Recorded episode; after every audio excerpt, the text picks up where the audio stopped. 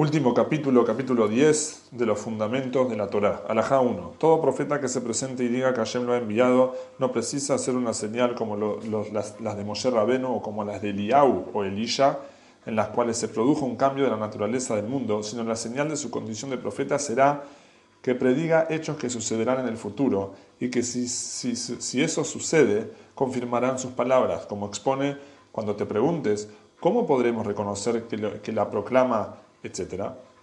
Por lo tanto, si se presenta un individuo adecuado para la profecía, en nombre de Hashem, y no viene para agregar ni para quitar ninguno de los preceptos de la Torá, sino para servir a Hashem con los preceptos de la Torá. No debemos decirle, parte el mar o revive a un muerto, etc., para que creamos en ti. Si no le decimos, si eres profeta, dinos hechos que sucederán en el futuro. Él preside y nosotros esperamos a que suceda o no su predicción.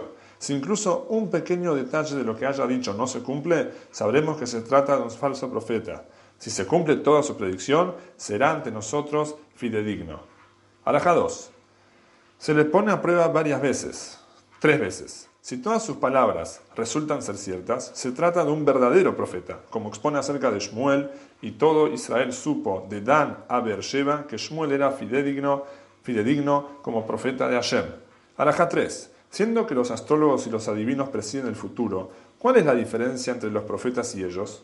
Los astrólogos, adivinos y similares, algunas de sus predicciones se cumplen y otras no, como expone que se presentan y te salven los astrólogos, que se presenten y te salven los astrólogos, los contempladores, estrellas y los adivinos de lo que vendrá sobre ti, de lo que vendrá en vez de todo lo que vendrá. Es decir, solo presiden parte del futuro, pero no todo.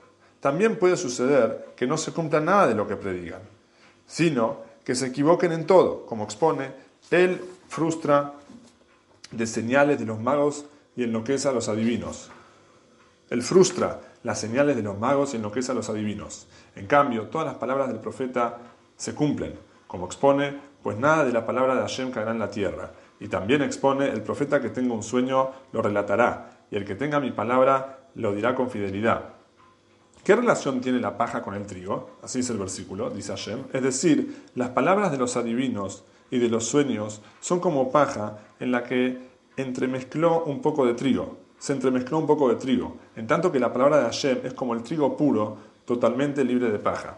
Acerca de ello, la escritura asegura y dice, sobre lo mismo que los astrólogos y adivinos informan a los pueblos decepcionándolos, porque lo que dice no se cumple, el profeta les hará saber a ustedes la verdad y por ende no precisan astrólogos ni adivinos, como expone que ninguno de ustedes pasa a su hijo o hija por el fuego en una práctica de idolatría, ni practica adivinación, pues esos pueblos, pues esos pueblos, sino Hashem pondrá un profeta de entre ti, de tus hermanos. De ello derivamos que un profeta se nos presenta solo para presidir hechos que sucederán en el mundo, como abundancia o hambruna, guerra o paz, etc. E incluso puede responder sobre las necesidades específicas de determinada persona, como cuando Shaul perdió algo y acudió a lo de un profeta para averiguar dónde estaba. Cosas de este estilo dirá el profeta, pero no instituirá otra religión, ni agregará, ni quitará ningún precepto de la Torah. Alajá 4. Las calamidades que prediga el profeta, por ejemplo, si dice que cierto individuo morirá, o que en cierto año habrá hambre, guerra, etc., si no se cumplen sus palabras, no constituye una contradicción a su profecía, ni se le debe eh, eh, etiquetar de falso profeta, pues Hashem es lento para la ira, sumamente misericordioso y perdona el mal. Y puede ser que los individuos a quienes se refería la profecía se hayan arrepentido y hayan sido perdonados, como los habitantes de Nimvé, que arrepintieron de sus malas acciones, o que sea la, la concreción de la profecía haya quedado pendiente, como con Hizkiah, que luego de volver en Teshuvah por sus transgresiones a Hashem, Hashem le alargó la vida por 15 años, pero si profetizó cosas buenas y dijo que sucederá determinada cosa, si el bien anunciado no sucede, es porque se trata de un, de un falso profeta, pues cualquier bien que decrete Hashem, incluso si es condicional, jamás se anula de ello, y de ello se deriva que solo respecto de cosas buenas se debe probar, al profeta. Ello es lo que dijo Irmiau en su respuesta a Hanania ben Azur, cuando Irmiao estaba profetizando el mal y Hanania el bien, Hanania era un profeta falso. Le dijo Irmiao, Hanania, si mis palabras no se cumplen, no se dependerá de ello que soy un falso profeta. Pero si tus palabras no se cumplen, se sabrá que eres un falso profeta. Como expone el versículo, escucha por favor esto. El profeta que habla de paz, cuando se concrete su profecía, se verificará que, realmente se trata de un profeta enviado por Hashem. Alajá 5. Si un profeta es declarado como tal por otro profeta, es considerado un profeta comprobado sin necesidad de probarlo. Pues cuando Moshe Rabbeinu declaró a Yoshua como profeta, todos los israelitas creyeron en él antes de que ejecutase señales, y lo mismo se aplica para las, para las generaciones.